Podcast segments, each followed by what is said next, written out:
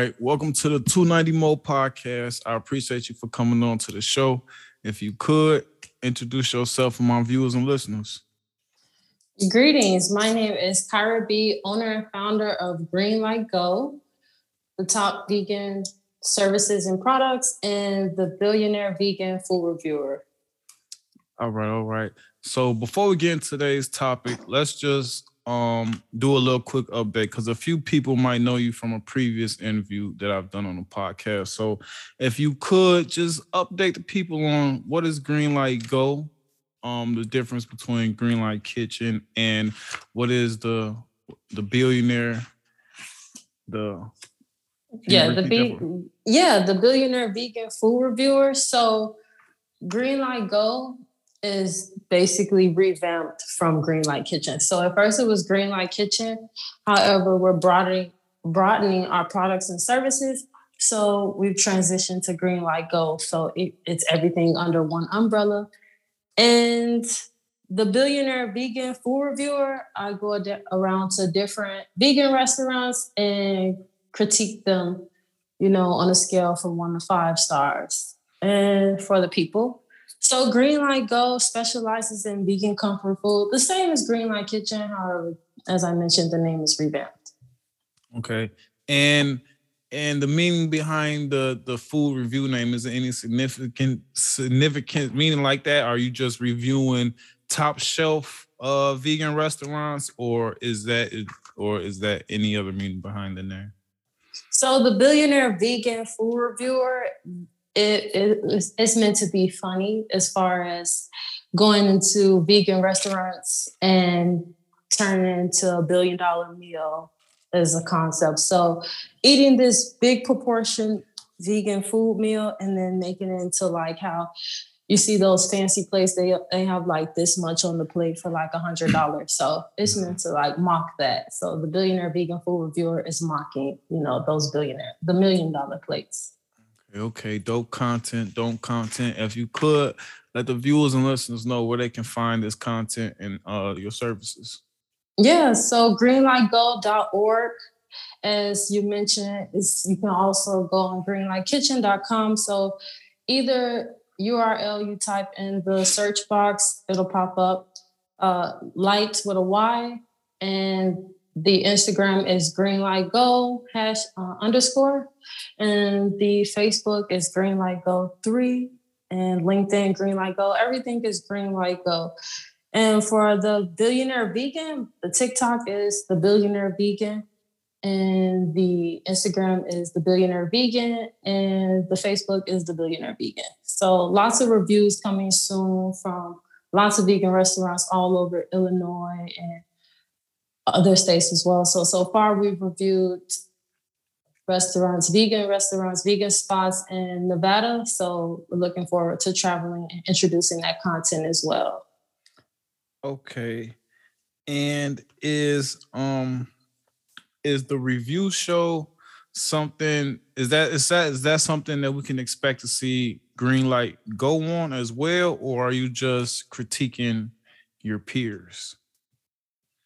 Yeah, so it's the idea comes from those Food Network channels where since I do specialize in vegan dishes, who better than to review vegan dishes than someone who specializes in it? And there mm-hmm. isn't anyone who reviews vegan food for people who might want to try something new for Meatless Monday. So they can look me up and see, oh, well, she try here and you know, look into that and see how good good it tastes.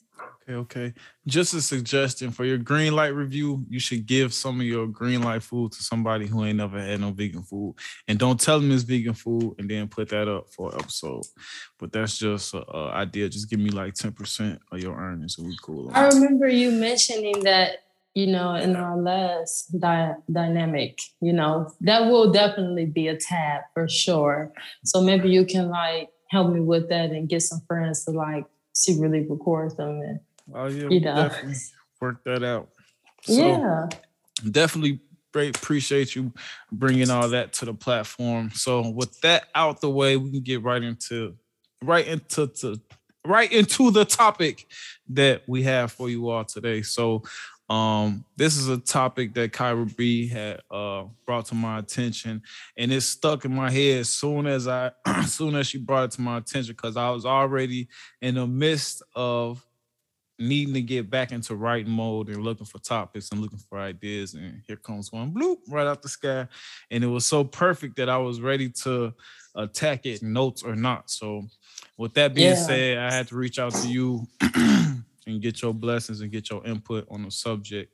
So with all what that, you seek is seeking you. We're all one, we're all creative. I said what you seek is seeking you. Yeah. So that's yeah. all. That's it was right on time. So with that being said, we're gonna go ahead and do what it what it came for. So the, the topic is what do you wish your parents would have taught you now that you're an adult?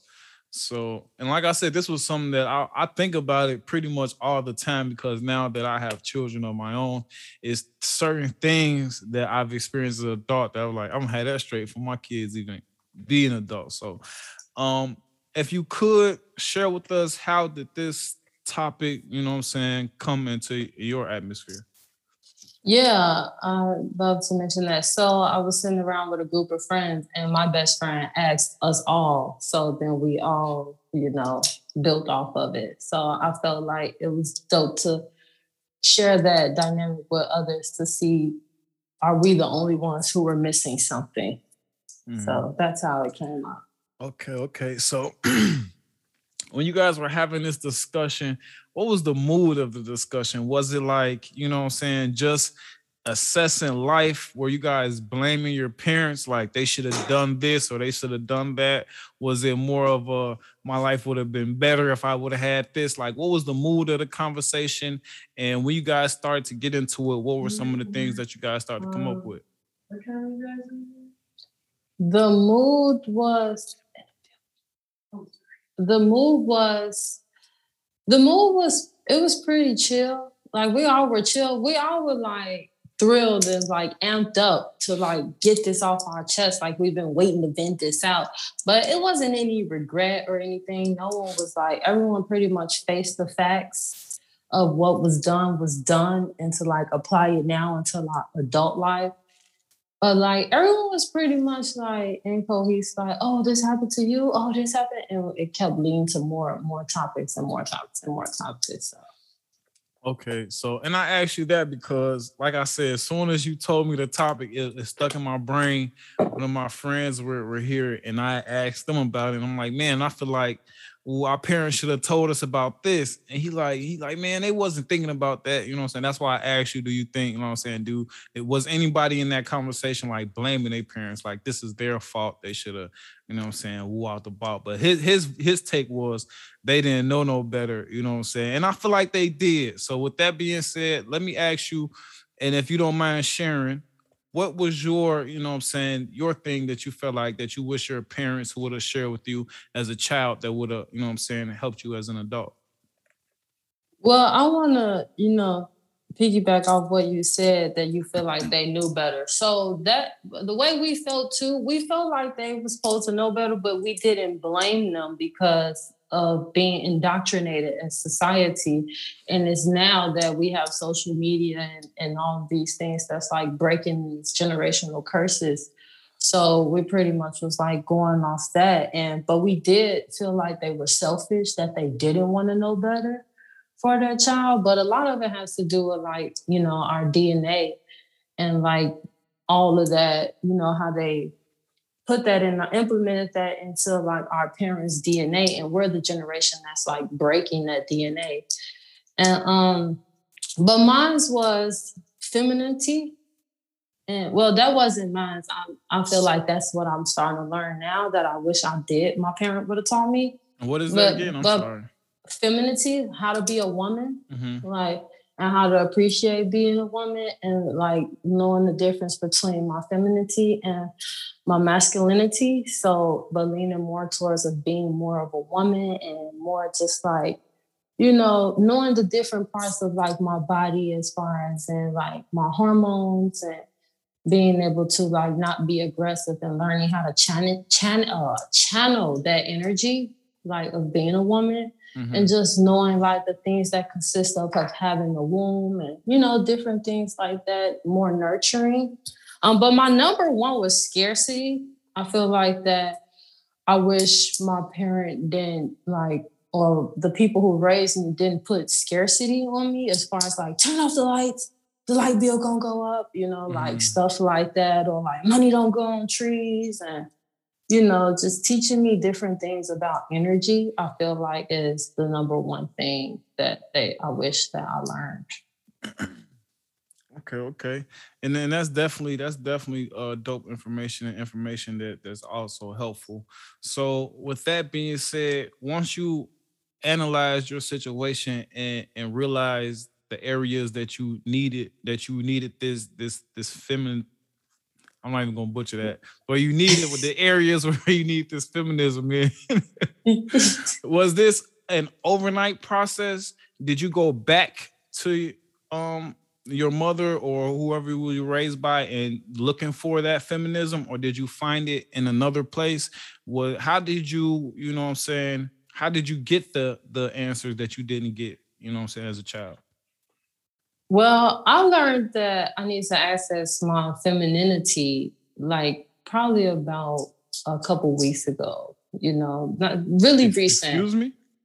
Femininity. Mm-hmm. Femininity. I don't. I think I'm pronouncing being feminine. No, I was talking being, the whole sentence you said before that. I want talking about. Oh, got me beat um, on the um, word. You you can have that. so I I learned about that probably a couple weeks ago. That uh, I want to learn to be more feminine.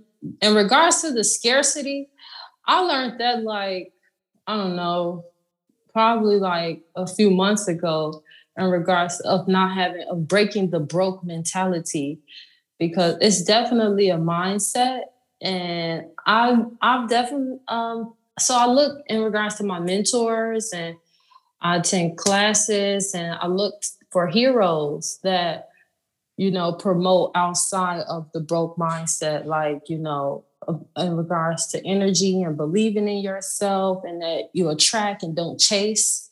So things of that sort, just not being, you know, scared or, you know, fear, having self-doubt, you know, and believing that everything is abundance. So okay. things of that sort. So I just so I looking for like books like self-help books like Think and Grow Rich, also as i mentioned like joining groups on facebook and you know hanging around and networking with people that's on that mindset you know because birds of a feather flock together. You know you are the company you keep. So that like strengthens me and calls me out on my bullshit of not believing in myself and looking for value and validation outside of myself and others when i am my most valuable asset mm-hmm. okay so I definitely understand where you're coming from, and I'm gonna give you my side in a little bit, but we we're gonna finish finish up. You know, I'm saying these these few questions I got for you. So, yeah. with that being said, um, with the feminism and being um a scaredy cat, um, so were these traits that your your parents or your guardians were lacking? And if they were once you you know what i'm saying start learning tips and reading and getting more information in these areas did you take that information back to them and try to share it with them? Or do you think they knew the information and just didn't share it and just didn't know how to teach it to you and for whatever reason? So ignorance is bliss. So i did try to take that back to my mom, but my mom didn't really raise me, side note. But, you know, I did try to take that back to her because I see that she does live in scarcity. And, but I, I heard a quote the other day that, you know, you can't ask someone, you can't ask broke parents for advice. And that's not to be mean, you know, it's okay, a mindset. What? You can't ask broke parents for money advice.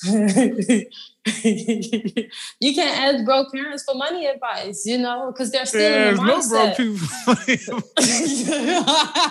well, that was the quote. That was the quote. Don't ask broke people for money advice. Okay.